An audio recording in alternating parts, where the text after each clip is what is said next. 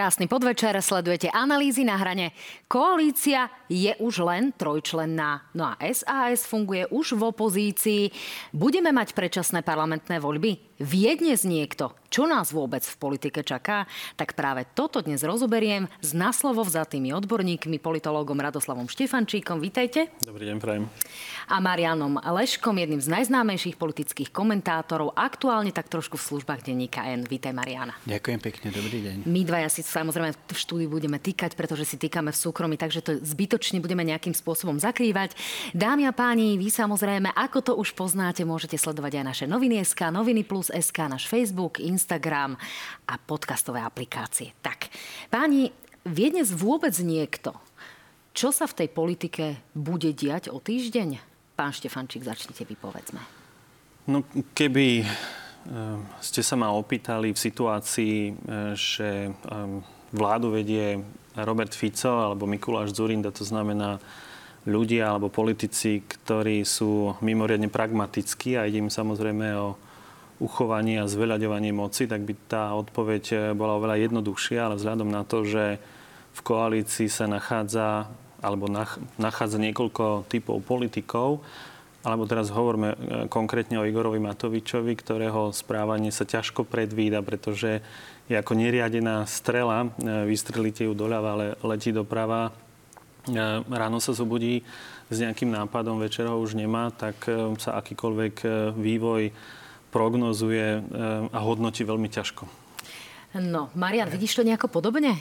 Ja len by som malú poznámku k tomu, čo povedal pán kolega, že ráno má nápad a večer ho už nemá. To by bola tá lepšia možnosť. Problém je, že ráno má ten nápad a má ho ešte aj večer a na druhý deň a chvíľku si musí počkať, kým ho ten nápad definitívne prejde. Konkrétna ukážka veľký spor o kružkovné 400 miliónov, 400 úradníkov, podmienka na to, aby mohol pomáhať ľuďom. A uplynulo, uplynuli 2-3 mesiace a už naraz on sám, už žiadne 400 miliónov, žiadnych 400 úradníkov. Už keď sa to bude robiť, tak až po ďalších voľbách.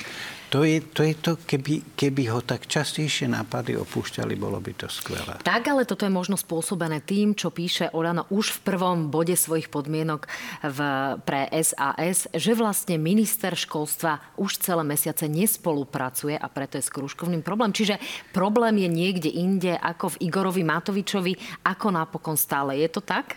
No ja by som povedal, že to je typický príklad, typická ukážka toho. Sulik nenakúpil testy, minister Greling nepripravil kružkovné. Ja neviem, táto hra sa hrá, dá hrať do nekonečna. No, Ivan Mikloš v blogu pre denník SME povedal, že toto ešte nezažil. Asi sa s tým stotožňujete, pán Štefančík. Je to tak, či nie?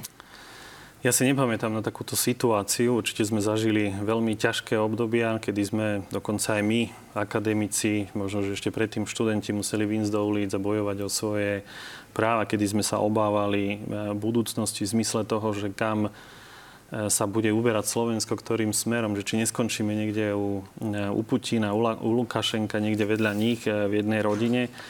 Ale toto je taká nejaká úplne iná situácia, pretože, ako som povedal v tom svojom prvom uh, úvode, že pri niektorých ľuďoch aspoň viete e, predvídať nejakú situáciu, viete, ako sa správajú a možno, že aj viete alebo poznáte nástroje, proti ktorým ktoré musíte použiť, aby ste proti ním bojovali, ale v tomto prípade mi to prípada také nevyspytateľné, že sú to ľudia, ktorí ktorých sa správajú úplne, e, úplne mimo misu, keď to poviem e, v úvodzovkách, e, alebo nepolitologicky, hej, že, že opúšťajú svoju vlastnú vládu alebo, alebo, alebo zbúrajú ju. Jednoducho je to veľmi ťažké hodnotiť. Pani, ja to teraz uzavriem takou sarkastickou poznámkou, že sme vlastne v situácii, že ani politolog a politický komentátor prakticky nevedia, čo bude. Je to tak? Ja by som rád videl v tejto republike jediného človeka, ktorý by to vedel, To, že to nevieme my, to je, je možno svedectvo našej nekvalifikovanosti, ale to, že to nevedia ľudia, ktorí by to mali vedieť, ktoré ich, ich psou povinnosťou je, aby to vedeli a oni, oni to nevedia, tak to je horšie. No poďme tak trošku tápať, čo bude už o týždeň v parlamente a potom v takom e, krátkom čase, v tom politickom živote, čo nás asi čaká.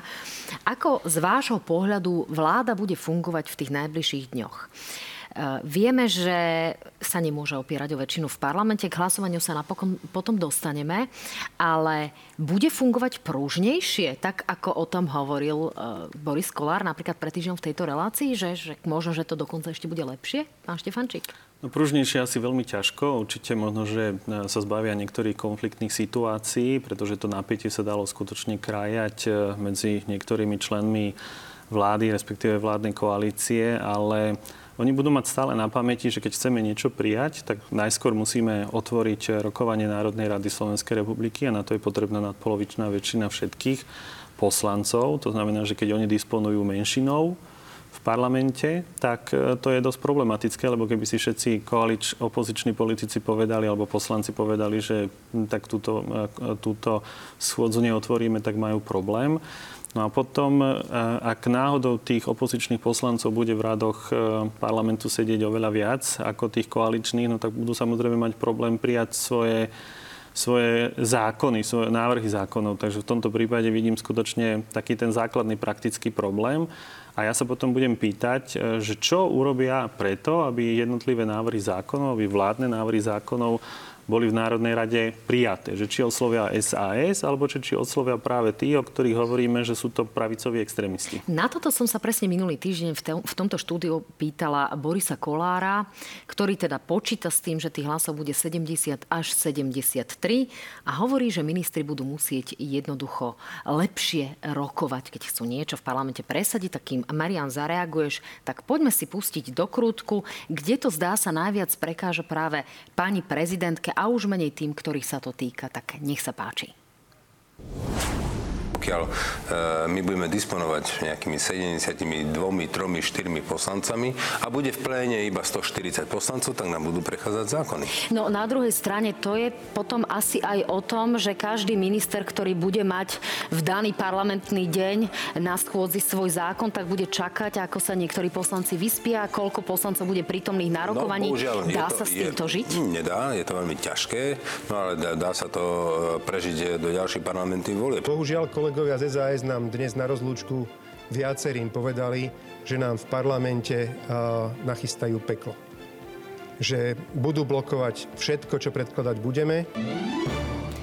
Marian, bude to teda v parlamente peklo a dá sa s týmto naozaj prežiť až do volieb? My máme už tradíciu, že ak niektorý z vplyvných vysokých činiteľov povie, že vyvolám, spôsobím, urobím peklo, takže z toho potom zväčša nič nie je. Ale v jednej veci... Rozpútam, áno, rozpútam. Rozpútam peklo. V jednej veci by som troška nesúhlasil s kolegom ono naozaj tri štvrtiny z toho, čo prijíma vláda, sa parlamentu nejako netýka. A tie tri štvrtiny toho, o čom budú rozhodovať vo vláde, môže byť naozaj pre, presadzovaných a prijatých pružnejšie, pretože tam už Igor Matovič nemá reálneho oponenta. Ale to sú tie menej dôležité rozhodnutia. Tie najdôležitejšie, a úplne súhlasím s pánom kolegom, musia ísť cez parlament. A Sledujeme pána Matoviča v poslednom čase.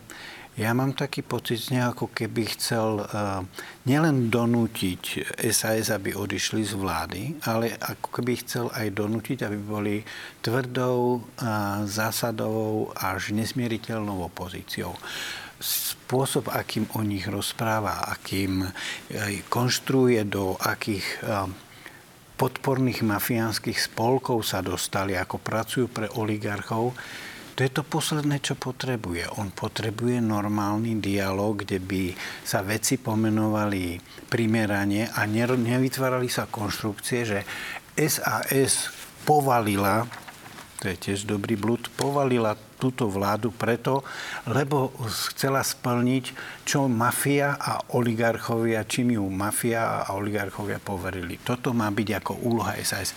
Na čo robiť také konstrukcie, keď viem, že s SAS potrebujem spolupracovať a potrebujem v kľúčových situáciách podporu od poslancov? No, zdá sa, že to už Igor Matovič e, počiarkol aj svojim aktuálnym statusom na sociálnej sieti, kde napísal noví kamkovia. E, verím, že noví kamkovia umožnia Ríšovi konečne vyriešiť koaličnú krízu. Roba Peťa a Ríša spájajú až živočíšna nenávisť voči jedinému človeku, ktorý im roky kazí biznis a miňové fašistické hlasy určite už smrdieť nebudú.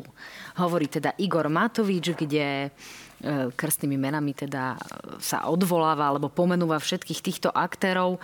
Čiže naozaj sa takto bude dať fungovať v parlamente a, a bude to vyzerať tak, že bude pre Igora Matoviča tá Saska tvrdou opozíciou? Alebo nebude a takto to vníma iba Igor Matovič? Ja si myslím, že e, o Igorovi Matovičovi platí, že čo sa babe e, chcelo, to sa aj snilo a myslím si, že e, celé tie dva roky a možno, že aj x rokov predtým sa tak prezentuje. On si tú realitu interpretuje po svojom, zverejňuje ju, bohužiaľ, na škodu nás všetkých na sociálnych sieťach. Mnohí ju potom analizujú a pýtajú sa, že čo je vlastne ten Igor Matovič zač. Možno, že ani nie ako, ako politik, ale skôr ako e, konkrétna osobnosť.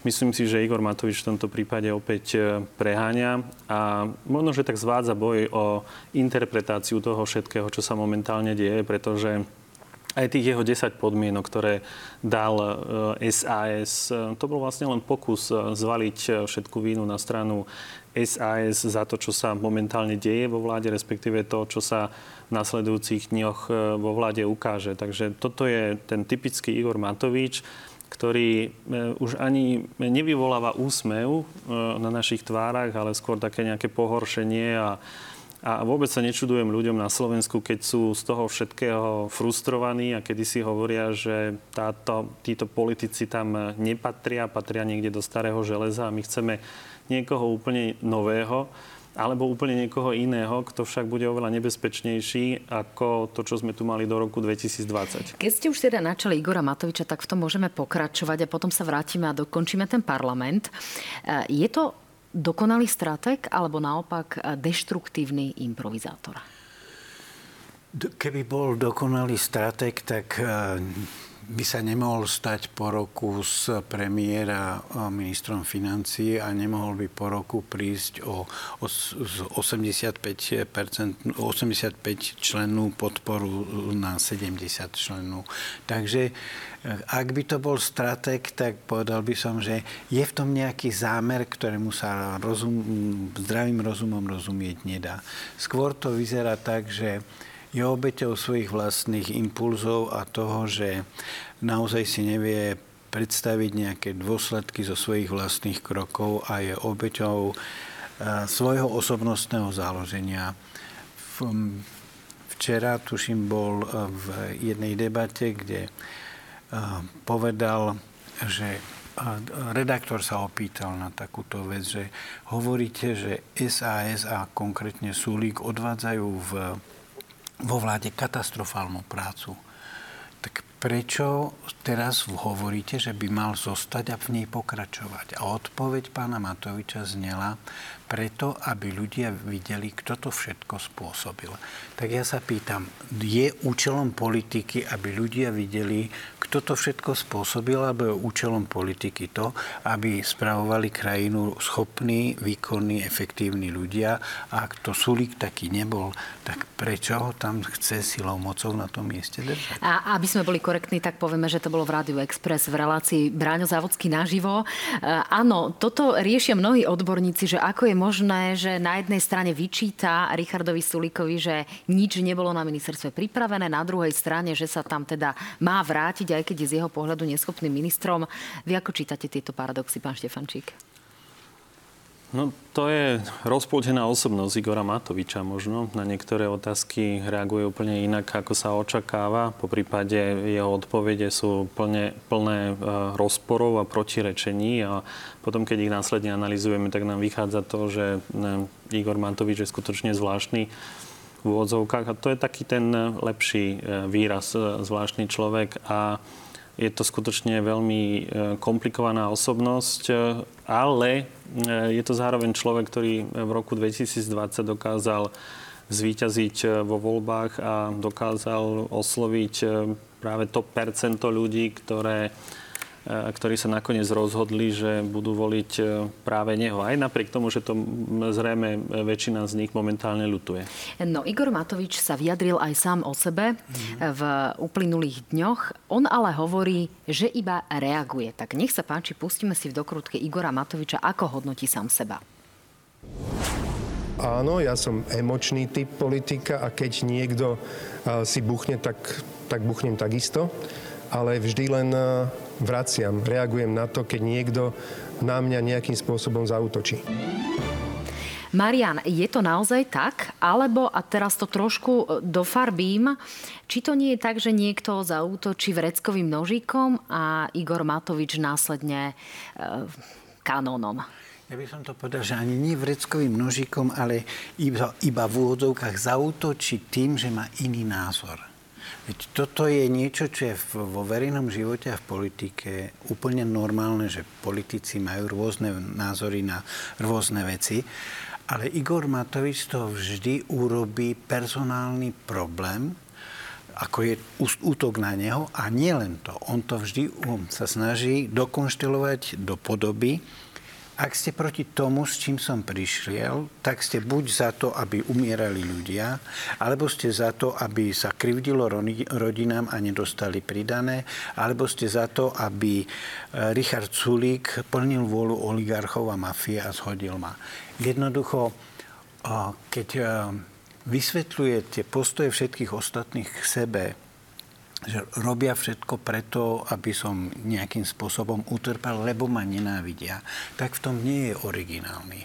Toto je vynález Vladimíra Mečiara, ktorý v časoch 94-98 vždy hovoril, rob, sú proti mne, lebo ma nenávidia mňa, Mečiara a utopili by ma v lyžičke vody. No, Marian, ty si ale napísal vynikajúcu knihu uh, Mečiara Mečiarizmus, Áno. ktorá sa už ale nedá dostať. To je na veľkú škodu všetkých mladých študentov. Asi pán Štefančík, predpokladám, že aj vy by ste ju asi študentom veľmi rád odporúčali. A v nej sa píše v, v takej kapitole Pseudologika Fantastika áno, áno. o tom, akú, tak povedať, politologickú e, diagnózu mal práve Vladimír Mečiar, že on si vymyslel napísal nejakú pravdu a, a tej pravde potom uveril. Je to tak aj s Igorom Matovičom v tomto zmysle? Je to v mnohom tak, samozrejme nie je to úplne identické, ale do nejakých 80% sa to prekrýva.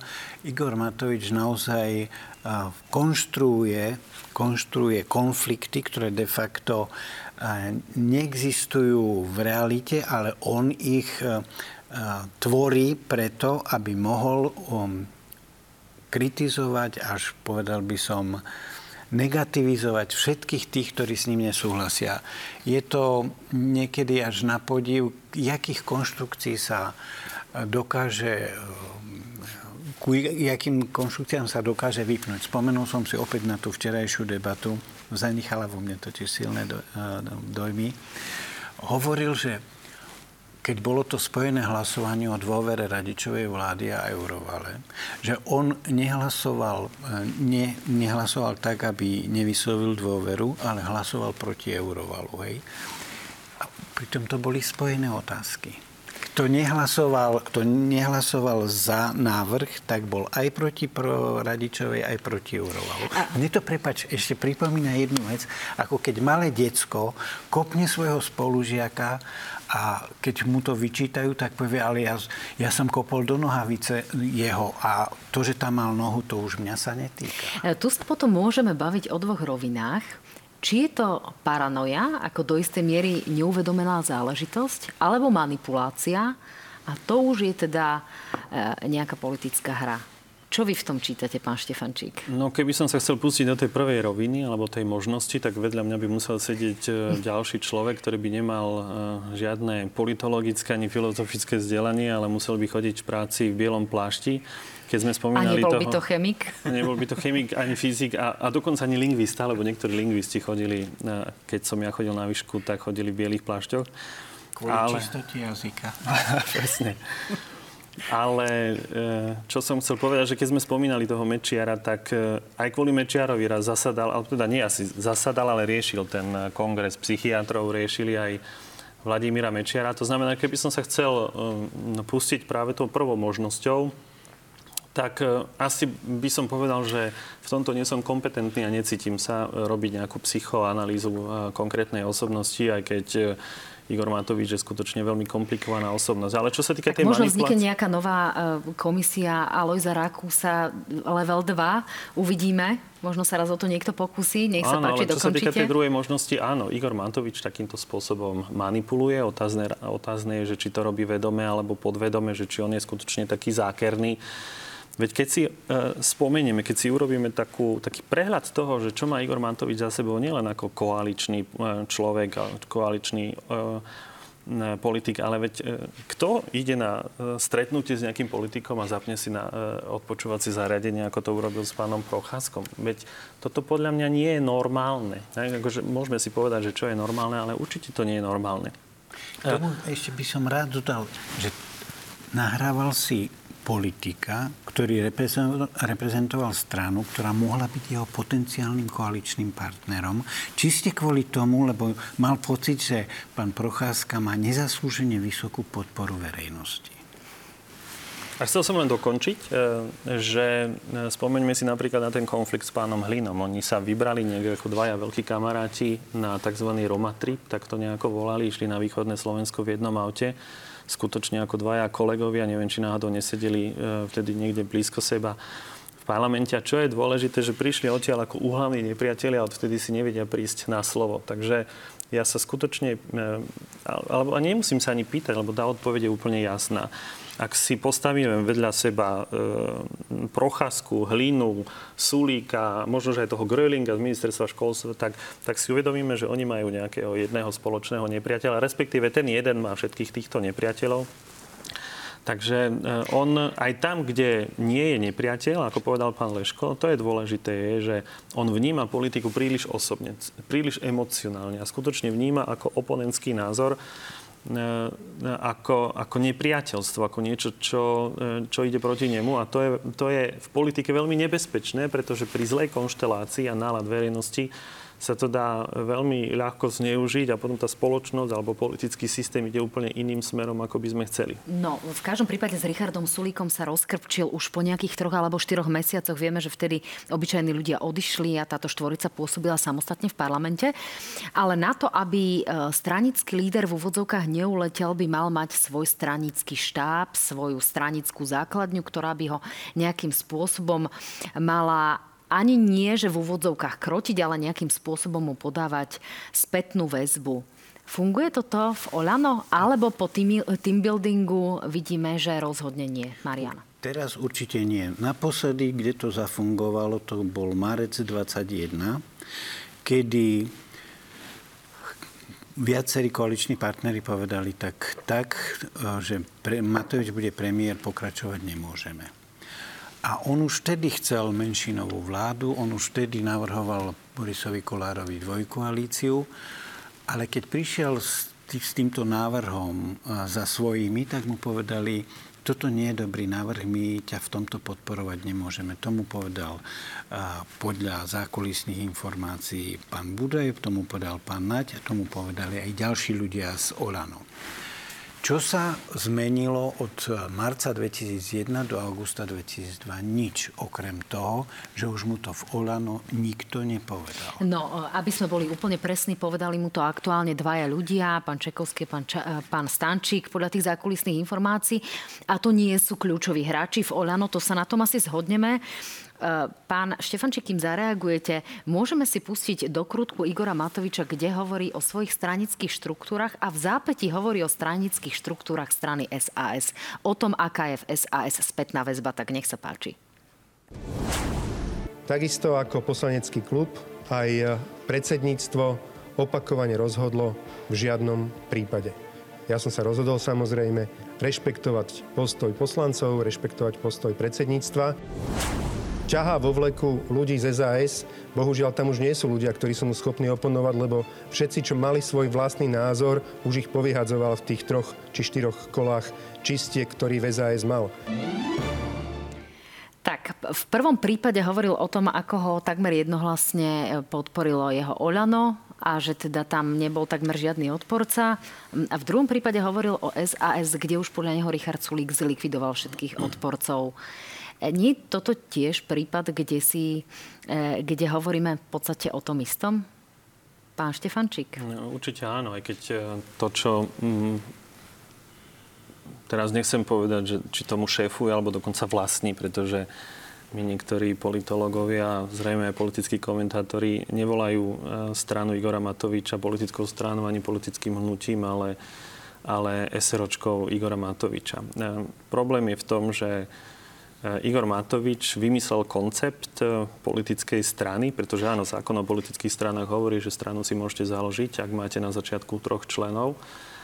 A jemu stačil on, bratranec a nejakí dvaja, neviem, či to boli tiež príbuzní alebo e, nejakí blízki zamestnanci a on si e, založil e, podnikateľský koncept, alebo teda použil podnikateľský koncept pri založení svojej politickej strany a Igor Matovič Olano vlastní, šéfuje mu a, a šéfuje tomu, ako šéfoval zrejme svojej firme, ktorú s ktorou podnikal v minulosti. Igor Matovič je ten, ktorý rozhoduje o poradí kandidátov na kandidátke. A keď hovoríte, alebo pán Leško povedal, že niektorí ľudia sa postupne zmenili. Možno, že tam je pes zakopaný, že keď sa bude zostavovať kandidátka, tak Igor Matovič ako ten, ktorý má rozhodujúce slovo o tom, kto, ko, kto pôjde na aké poradie tak on, e, on rozhodne e, o konkrétnom mieste. A čo je, to je vlastne taký ten prvý aspekt a ten druhý, a to je veľmi tiež dôležité. Igor Matovič je žaba na pramení, pretože ako víťazná strana si Olano veľmi dobre zarobila. V roku 2020 e, dostala veľmi slušné príspevky od štátu za víťazstvo vo voľbách. A on je ten, ktorý rozhoduje o všetkých stranických peniazoch. To znamená, že je to Igor Matovič je šéf, Igor Matovič je majiteľ, a vy sa môžete rozhodnúť, že či budete pre tohto majiteľa pracovať, alebo nakoniec odídete, alebo si nájdete nový job. No ale ak teda Igor Matovič e, rozhoduje o všetkom aj o poradí na kandidátke, prečo by potom vyčítal politickú korupciu práve odchádzajúcemu pánovi poslancovi Krupovi, ktorý mal z jeho pohľadu vstúpiť do SAS práve preto, lebo mu bolo e, nejakým spôsobom slúbené miesto na kandidátke, čo označil za politickú korupciu. Nie aj toto rovnaký paradox ako to, čo sme počuli v tej dokrutke Mariana? Je to rovnaký paradox. E, naozaj Olano je tretí raz v parlamente, má za sebou tri funkčné obdobia v parlamente a vždy to bolo tak, že po štyroch rokoch Igor Matovič de facto zoťal všetkých, ktorí tam boli a zostali vždy tí štyria, ktorí boli na začiatku. V, druhej, v druhom funkčnom období to isté, zoťal všetkých, ktorí mali nejaké postavenie, nejaké meno, nejaký vplyv a opäť zostali štyria. On ako keby pracoval metodou, že nikto nemôže v Olano vyrásť, lebo v každých voľbách on pošle vlastne všetkých do, do vtedajších preč a prídu noví. A ak si teraz e, niektorí ľudia v Olano myslia, že lojalitou si vyslúžili to, že pán Matovič ich umiestni tak, že sa dostanú do parlamentu, tak sú na veľkom omyle. Takže isté to nemá ani súčasný predseda vlády Eduard Heger? Podľa mňa nie. Tak Richard Sulík takýmto spôsobom zase hodnotí práve Eduarda Hegera, ktorý aktuálne stojí naozaj na strane Igora Matoviča v podstate bez nejakých ostrých komentárov na jeho adresu. Tak nech sa páči, poďme si to vypočuť. Nádejou na zmenu bol formálny premiér Eduard Heger. Snažili sme sa mu pomôcť, ale necháva sa Igorom Matovičom šikanovať tak, že sa na to už nedokážeme pozerať. Pán Štefančík, necháva sa šikanovať, takže sa už na to nedá pozerať? Asi by som nepoužil výraz e, šikanovať, ale určite to nie je dôstojné v pozícii predsedu vlády pretože e, veľmi veľa sa od neho očakáva, aj keď e, treba povedať, že ja som od neho nikdy nemal nejaké vysoké očakávania vzhľadom na to, že tá rošáda, ktorá sa udiala pred niekoľkými mesiacmi, tam mala jasné pravidla. Igor Matovič pôjde na ministerstvo financí, Eduard Heger pôjde na pozíciu predsedu vlády, ale Eduard Heger bude v tieni e, Igora Matoviča, bude robiť všetko to, čo Igorovi Matovičovi bude vidieť na očiach a nevidím Nevidím e, dôvod, prečo by som ho dnes mal za to momentálne kritizovať, pretože on sa správa presne tak, ako sa správa Igor Matovič. Na druhej strane v takejto uh, iskrivej situácii má vlastne najväčšiu právomoc spomedzi všetkých uh, ľudí z jeho okolia. Vie povedať, že podám demisiu a tým pádom páda vláda. To znamená prehodiť tú vyhybku uh, niekde inde a v úvodzovkách si upratať Igora Matoviča nie je toto niečo, čo tu aktuálne chýba? To by, to by, sme, to by sme boli veľmi radi a, a zase to by boli naše očakávania, ktoré by sme mali možno, že voči ani nie tak ideálnemu politikovi, ale voči úplne prirodzenému politikovi, o ktorom si myslíme, že má nejakú svoju mužskú česť. E, kým zareaguješ, Marian, niektorí poslanci za Olano povedali, že my novinári zrkadlíme naše predstavy do Eduarda Hegera. Je to tak? No, ja by som to povedal tak, že z počiatku keď eh, Eduard Grier vystupoval tak, ako vystupoval, tak sa zdalo, že môže byť eh, naozaj novým kľúčovým hráčom a dával také signály, aby sme od neho očakávali, že sa bude správať ako premiér. Ak toto bola naša projekcia, tak sa ospravedlňujem, lebo ak novinári predpokladajú, že niekto sa bude správať primierane svojej funkcie, no tak nemajú žiadne veľké očakávania, majú očakávania prirodzené a normálne. Normálne by bolo, keby si pán um, Heger povedal, ja som síce priateľ pána Matoviča, chcem byť voči nemu lojálny, ale moja lojalita voči nemu nemôže byť väčšia ako lojalita voči koalícii a voči krajine. Pretože to sú neporovnateľné veci. A on zjavne nepoložil na mísku váh význam a váhu pre krajinu a význam a váhu spolupráce s Mečiarom. Dal prednosť pánu Mečiarovi a tým pádom sa záujmy krajiny dostali na druhú kolej. Pánovi Matovičovi. Výborne. E, čo sa týka toho, čo by mal teda v danej situácii Eduard Heger urobiť, čo by to mohlo byť? Aby sme si povedali, toto je silný premiér, toto je premiér, ktorý si urobil poriadok. Ak by to bol silný premiér, musel by mať silnú pozíciu v politickej strane, v takej politickej strane, ako poznáme napríklad e, v krajinách západnej Európy, kde by ho určite členská základňa, možno, že šéfovia niekto nejakých regionálnych zväzov podržali, pretože by vedeli, že tento náš aktuálny predseda ťahá celú politickú stranu smerom nadol. Len vzhľadom na to, že Eduard Heger je zamestnancom Igora Matoviča Volano. Ja som napríklad dlhé e, mesiace, možno, že má roky nevedel, že či Eduard Heger je vlastne členom Olano, pretože my vôbec netušíme, kto všetko je členom Olano, keďže ich je dokopy približne 47, 8. Je v predsedníctve, takže je. No, ale nevedel som to predtým, hej, že kedy vstúpi vystúpil, to sme nevedeli. Ja som kedysi písal dokonca pánovi Polákovi, že e, nášmu europoslancovi, to trošku odbáčam. Tiež som chcel vedieť, že e, odkedy je e, členom Olano, alebo teda, že či je. Jeho asistentka mi napísala, že od začiatku No ale nemohol byť od začiatku, keď na začiatku a dlhé roky boli štyria. No, ale... no tak od aktivity e, Andrea Danka, ktorý prinútil e, Olano urobiť alebo nejakým spôsobom vystavať nejaké štruktúry, pretože by to bolo už e, mimo súladu so zákonom alebo v nesúlade so zákonom, ak by tak neurobili. Čiže vlastne prinútením Andrea Danka si ano. Olano upratolo stranické Keby ste sa ma opýtali, že čo urobil dobre Andrej Danko, tak by som si dlho, dlho nevedel spomenúť, ale na toto by som si spomenul aj keď opäť je to taká kozmetická chyba, uh, kozmetická záležitosť, úprava, že dobre, nemám štyroch, ale mám 45, ale sú rovnako lojálni. Ale uh, keď ste sa opýtali, že čo by mal urobiť Eduard Heger, uh, poviem takú paralelu s minulosťou. Keď sa Mikuláš Zurin dostal šéfom menšinovej vlády, tak sme si niekedy často hovorili, ako je možné, že niektorí poslanci, ktorí večer boli v, v poslaneckom klube HZDS, tak sa z večera do rána ocitli ako nezávislí poslanci, začali podporovať vládu e, Mikuláša Zurindu, respektíve poskytli tie svoje hlasy na to, aby mu niektoré veci prechádzali. Takže e, pre mňa bude dôležité, že kto je vlastne väčšinou, kto je novou väčšinou v parlamente, pretože každá vláda je tam menšinová, potrebuje Áno, ja tým mladším kolegom pripomeniem, že to bola taká strana ľudová únia a potom dvaja poslanci, ktorí napriek tomu, že sedeli v radoch HZDS, tak eh, hlasovali spolu s, opozíci- s koalíciou práve za zdravotnícke reformy. Rudolfa Zajaca, dokončí Marian? Ak môžem zneužiť, že, sme sa, že sa poznáme. Tak tá bola otázka, že čo sa dalo očakávať od Eduarda Hegera. Ja by som od neho očakával, že keď niečo poviem na verejnosti, tak to myslím vážne a podľa toho sa správam. Keď on povedal, že trojkoalícia by nebola funkčná, pretože takýto, takáto vláda by nepredstavovala funkčnú vládu, jak Slovensko potrebuje. A keď povedal, že nepripúšťa možnosť, že by SAS od, odišlo z koalície, takže sa podľa toho bude správať.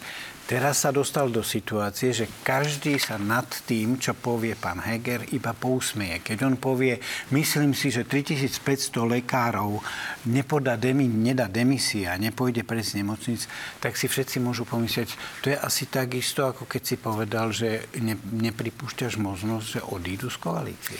Tak skúsme pani teraz jednou vetou. Čo by mal teda Eduard Heger v tomto okamihu urobiť, aby bol z neho silný premiér? Z mojej strany požiadať o vyslovenie dôvery v parlamente. Ak by to neprešlo, e, vláda by e, padla a e, karty by mohli byť rozdané úplne od začiatku. Marian? Ja si myslím, že ten čas už premeškal. Teraz už nie je v jeho silách, už aj keby neviem, aký obrad urobil, už by to bolo krkolomné. Jeho jeho silná pozícia bola do chvíle, kým neodnesli štyria ministri SAS demisie. Lebo vtedy mohol pánu Matovičovi povedať, ak uvidím, že sa hýbu smerom k palácu, ja ich predbehnem a podám demisiu vlády. A všetko by bolo iné, pretože v takom prípade by sa v karty rozdávali úplne na novo a úplne aj bez Igora Matoviča. No a my v tejto chvíli vieme, že o tú dôveru žiadať v parlamente s najväčšou pravdepodobnosťou ani nebude. To povedal dnes, obšírnejšie ako kedykoľvek doposiaľ a v podstate mu to jeho stranický, jeho koaličný kolega Boris Kolár ani neodporúča. Tak poďme si pozrieť krátku dokrutku. Vláda bez väčšinovej podpory v parlamente je znefunkčnenou vládou. Má vláda požiadať parlament o vyslovenie dôvery v tejto situácii? Ja si myslím, že určite nie. Nebolo by to fér aj voči občanom? A čo by sa stalo potom, aby prišla e, vláda pani e, prezidentky, úradnícka vláda? Mm, nie. V tomto sa kategoricky proti to, že takúto hru hrať nebudem. Ani opozícia, ani smerodina úradníckej vláde nedáva zelenú. Vybavené. Nachádzame sa v menšinovej vláde. Menšinová vláda znamená, že nemá parlamentnú väčšinu. To je myslím, že pochopiteľné a tomu každý rozumie. A ako viete, eh, vyslovenie dôvery sa robí na začiatku, teda keď je vláda ustanovená. Nie je povinnosť ju dávať pravidelne schvalovať, takže nevidím, eh, prečo by takáto požiadavka mala byť na stole. Takže v parlamente asi nemáme očakávať nejakú dobrovoľnú žiadosť o opätovné vyslovenie dôvery. To ale neznamená, že tam nebude návrh na vyslovenie nedôvery. Na to už ale opozícia potrebuje 76 hlasov. Páni, čo teraz očakávate, že sa v tom parlamente stane? Objaví sa tam návrh na vyslovenie nedôvery, ktorý by teoreticky nepodporila SAS, pretože tá si neželá pád vlády. Alebo sa tam objaví len pád e, Igora Matoviča, teda návrh na vyslovenie nedôvery členovi vlády s menom Igor Matovič a to už v parlamente prejde. A tým pádom sa dostaneme do situácie, že Igor Matovič bude musieť odísť. Čo sa vlastne stane? To bola taká skrátená projekcia. Marian, môže začať. Povedala si, že keby prišiel návrh na odvolanie ministra financí Matoviča, že ten návrh by zrejme prešiel. Nie som si taký istý, pretože Tarabovci už povedali, že oni za takýto návrh hlasovať nebudú. A na vyslovenie nedvory potrebuje parlament 76 hlasov. Je celkom možné, že by sme sa dostali do situácie, že by o tom, či Matovič zostane alebo pôjde, rozhodne pani Slaviena Vorobelová, ktorá prišla do parlamentu na miesto Mariana Kotlebu.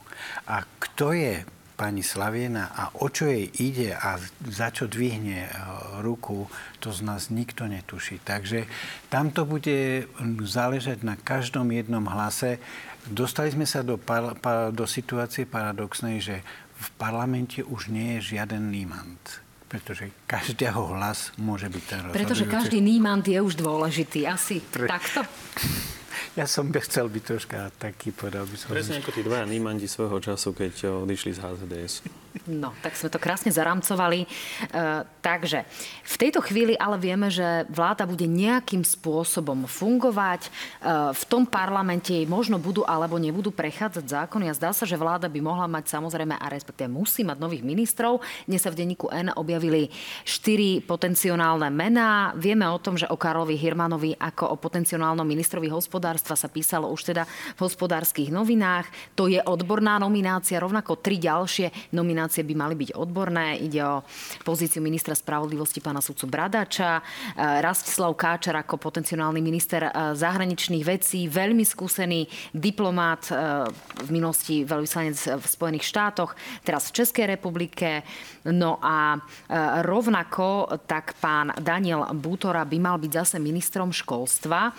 Nevieme, či tieto mená nakoniec budú alebo nebudú potvrdené, ale je možné, že vláda s odborníkmi na týchto ministerských postoch by fungovala?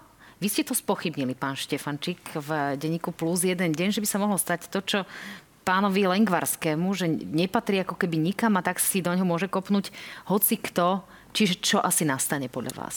Sú to silné e, odborné osobnosti, skutočne s odborným zázemím a e, praktickými skúsenostiami a to sú vlastne tí ľudia, ktorí nežijú z politiky presne ako keď pán Lengvarsky začínal na poste ministra zdravotníctva, tak on jednoducho vedel, že idem do pozície, v ktorej nebudem dlho, pretože ministri zdravotníctva sa striedajú veľmi často a je to e, zrejme aj pre mnohých nechcený post. E, takže tým, že oni by boli e, odborníci, neboli by to e, nejakí par, e, paranojou postihnutí politici, ale skutočne by riešili veci, ktoré sú na mieste, aby sa riešili, tak by sa mohlo zdať, že by sa stali populárnymi, že by sa stali dôveryhodnými a v prieskumoch e, dôvery by, e, nie že preskočili, lebo Igora Matoviča už zrejme preskočili všetci, ale Zrejme by sa ocitli niekde na priečkách e, e, úplne hore a Igor Matovič nemá rád e, vedľa seba ľudí, ktorí sú populárnejší alebo ktorí majú väčšiu dôveru ako on. Ale keď chcem hovoriť o týchto menách, tak mne tam ten pán Kačer vôbec nepasuje a to z jedného dôvodu. Nahradiť pána Korčoka vôbec nebude jednoduché pretože to je skutočne skvelý minister zahraničných vecí a pán Káčer by ho určite odbornými znalosťami a svojou skúsenosťou možno, že by sa mu vyrovnal. Len problém je v tom, že ak sa nemýlim, tak pán Káčer bol aj veľvyslancom v Maďarsku a on, on bol vlastne veľvyslancom v tom období, kedy sa na slovenskej ambasáde v Maďarsku objavila dúhová vlajka.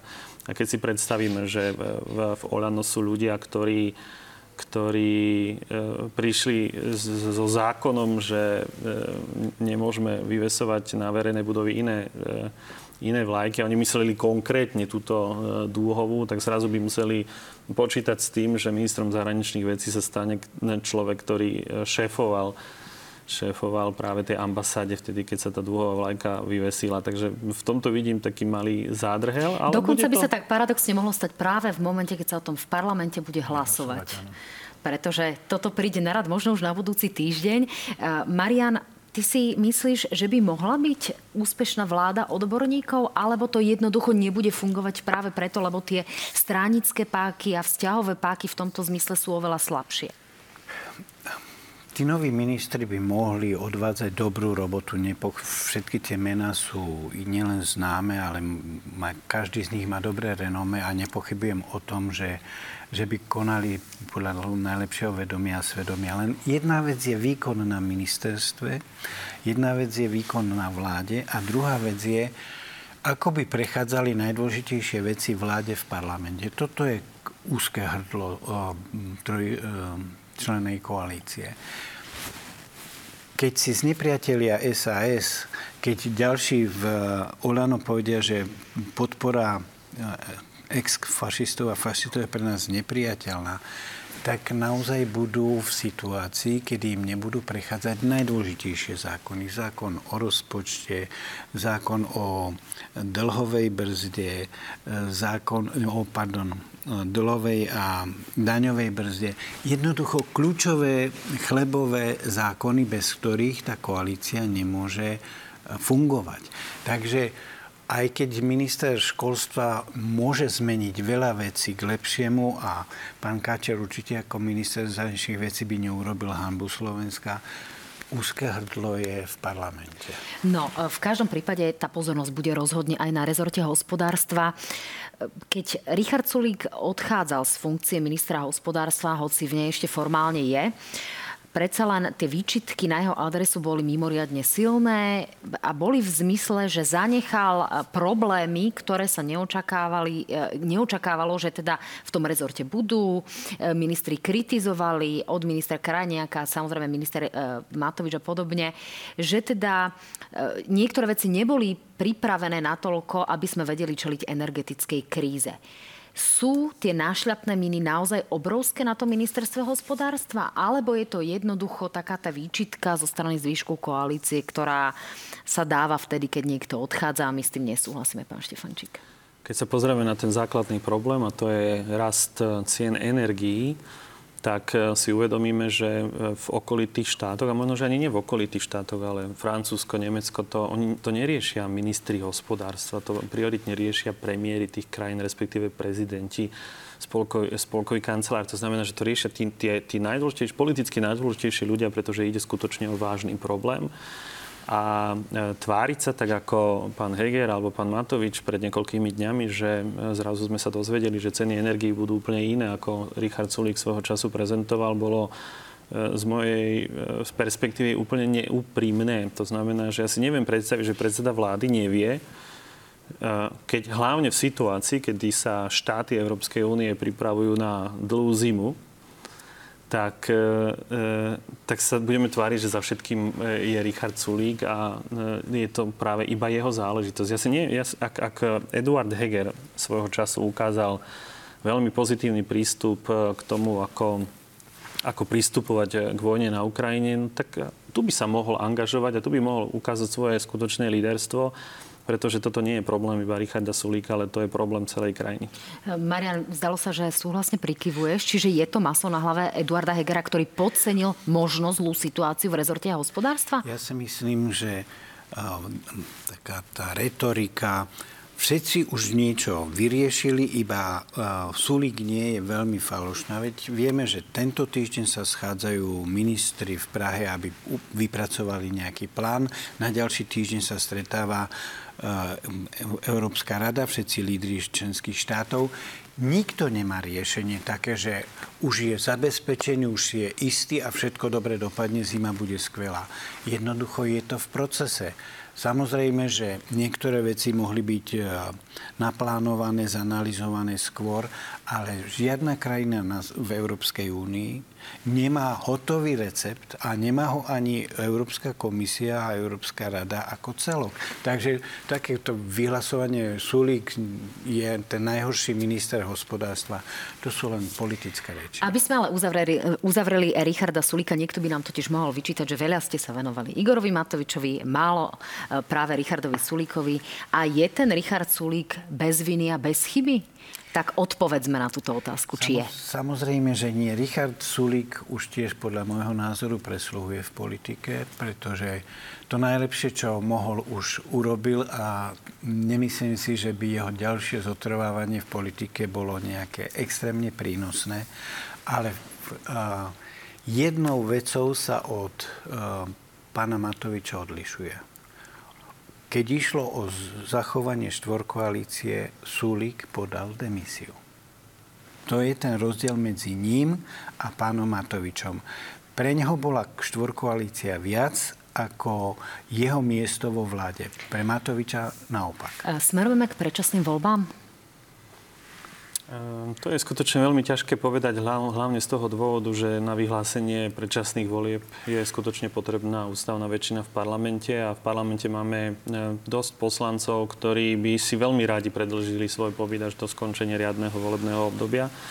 Ja si neviem predstaviť, že by napríklad ehm, poslanci LSNS hlasovali za predčasné voľby, aj keď napriek tomu, že nemusia súhlasiť s menšinovou vládou Eduarda Hegera, ale ale im reálne hrozí e, výpadok z parlamentu a keď strana vypadne z parlamentu, tak to nie je len strata popularity, ale aj strata príjmu. Tomu rozumiem, ale mnohé strany sa riadia samozrejme aj preferenciami, hoci to nikdy nálas nepovedia. A práve strany vládnej koalície by predlžujúci sa čas mohol preferenčne výrazným spôsobom poškodzovať. Nebude teda aj záujmom koalície to, čo najskôr uťať a naozaj rozdať karty na novo? Alebo je to tá obava z Roberta Fica, jeho návratu a opatrení, ktoré by sa dali očakávať predovšetkým vo sfere rezortu vnútra a justície? Že je tá obava obrovská? Je to naozaj na vážkach, pretože napríklad Ivan Mikloš má taký názor, že čím dlhšie bude pokračovať táto trojkoalícia a Hegerová vláda, tým väčšia je pravdepodobnosť triumfálnejšieho návratu Roberta Fica a jeho, ja povedal by som, súputníkov. Je to nemožné v tejto chvíli odhadnúť, jak sa budú vyvíjať eh, eh, preferencie strán tam je v hre toľko neznámych, eh, že naozaj, ak by si niekto trúfol povedať, že toto nám pomôže alebo toto nám uškodí, tak by sa mohol o pár týždňov, mesiacov eh, javiť ako absolútny ignorant a ako človek, ktorý eh, rozprával o niečom, o čom nemal najmenšie tušenie. Je veľmi veľa voličov, ktorým neprešli politické strany v roku 2020 do parlamentu. To znamená, že títo voliči nemusia byť úplne pevne hodnotovo ukotvení pri svojich politických stranách, ale čo je veľmi dôležité, ja si pamätám na obdobie, kedy sa Richard Sulik už ako keby tak videl v tom premiérskom kresle, pretože jeho preferencie boli skutočne vysoké. SAS už bola niekde veľmi vysoko a potom zrazu behom niekoľkých týždňov padla na 6%.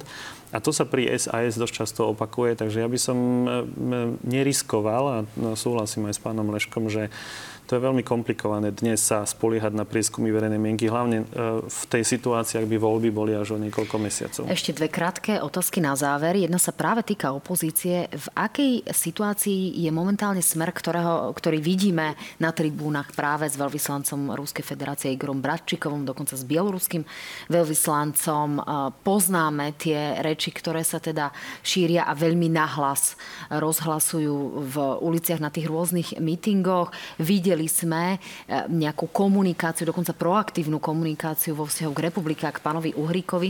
Čiže v akej situácii je dnes smer a v akej situácii je hlas, ktorý tú retoriku má trochu inú a ktorý má možno výraznejší e, ten koaličný potenciál. Čo teda očakávate v súvislosti s opozičnými stranami, Marian?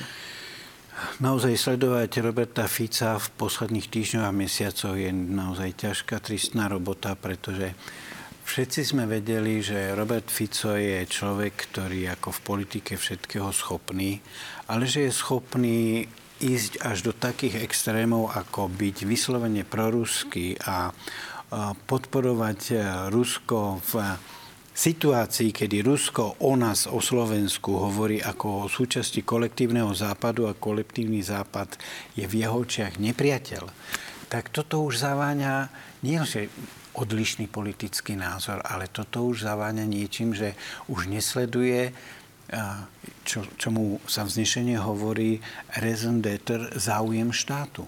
Našim štátnym záujmom je, aby sme dokázali sa ubrániť pred tým, čo prichádza z Ruska. A on im vychádza v ústretí. A tá spolupráca s republikou No z toho ide priamo hrôza, pretože tam sú ľudia, ktorí mali v mnohých ohľadoch ešte radikálnejšie vyhlásenia a vyjadrenia ako, pán, ako svojho času pán Kotleba. Pán Štefančík, doplňam to teda o tú otázku, že či má teda hlas vyšší koaličný potenciál a či sa povedzme aj takýmto spôsobom potom rozdajú karty. Peter Pellegrini je jeden z tých racionálnych eh, typov politikov, takže si viem predstaviť, že on by dokázal spolupracovať eh, skutočne naprieč eh, celým stranickým spektrom. On jasne zadefinoval to, že on nechce ísť s extrémistami a paradoxne aj s Igorom Matovičom, ale mám taký dojem, že s Igorom Matovičom po ďalších voľbách už nebude chcieť nikto, takže to je také úplne jednoduché. Robert Fico svojho času, pred, možno, že pred niekoľkými mesiacmi povedal, on ide vyhrať voľby. A ja som už dnes niekde v médiách zachytil prieskum verejnej mienky, podľa ktorého smer výťazí e, v prieskumoch, takže ja si viem predstaviť, že práve tou svojou extrémistickou radikálnou retorikou na spôsob Viktora Orbána. Viktorovi Orbánovi v Maďarsku vôbec neuškodí, keď sa vyberie do, do Moskvy a rokuje tam s čelnými predstaviteľmi okrem iného aj o plyne a je v opozícii z, v, k, k Bruselu. A toto zrejme bude robiť dosť oveľa intenzívnejšie aj Robert Fico a práve tým, že sa blíži ťažká zima, mu to e, bude zbierať body. Bude hlas naisto súčasťou budúcej vlády? No, ak by sa nezmenila základná konštelácia tých preferencií, tak určite áno. A posledná otázka, Marian, ty si radil pani prezidentke. A čo by si jej poradil v tejto chvíli? V súvislosti s vládnou krízou?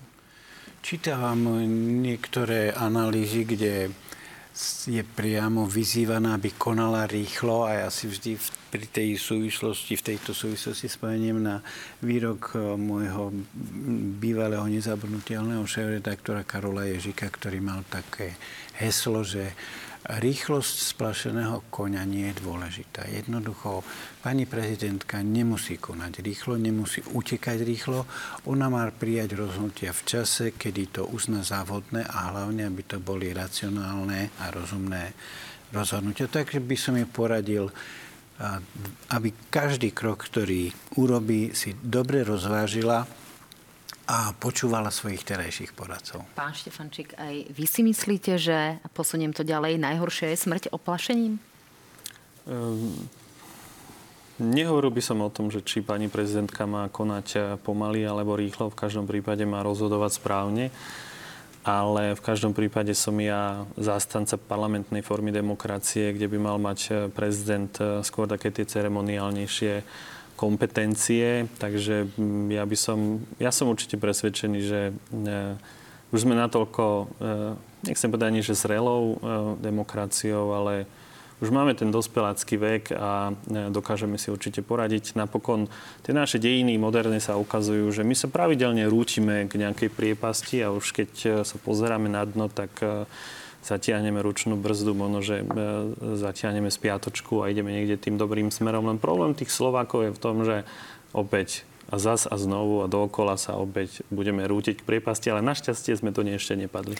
Tak uvidíme, či sa v najbližších dňoch budeme rútiť do priepasti rýchlo alebo pomaly. Páni, ďakujem pekne, bola to mimoriadne mimoriadne odborná, ale zároveň veľmi zaujímavá diskusia, takže verím, že si z toho odnesú všetci niečo. Ďakujem, že ste tu boli, pán Štefančík, a tebe, Mariana. Ďakujem Ďakujeme. za pozvanie. Dámy a páni, samozrejme, vy ste neoceniteľnou súčasťou našej diskusie, takže ďakujem pekne, že ste boli s nami aj vy. Analýzy na hrane tu pre vás budú aj o týždeň v útorok o 18. No ale samozrejme, eh, štartujeme sezónu z náhrane, takže už vo štvrtok večer vás v náhrane čaká duel Richarda Sulíka a Petra Pellegriniho. Veľmi sa na vás teším, majte sa fajn.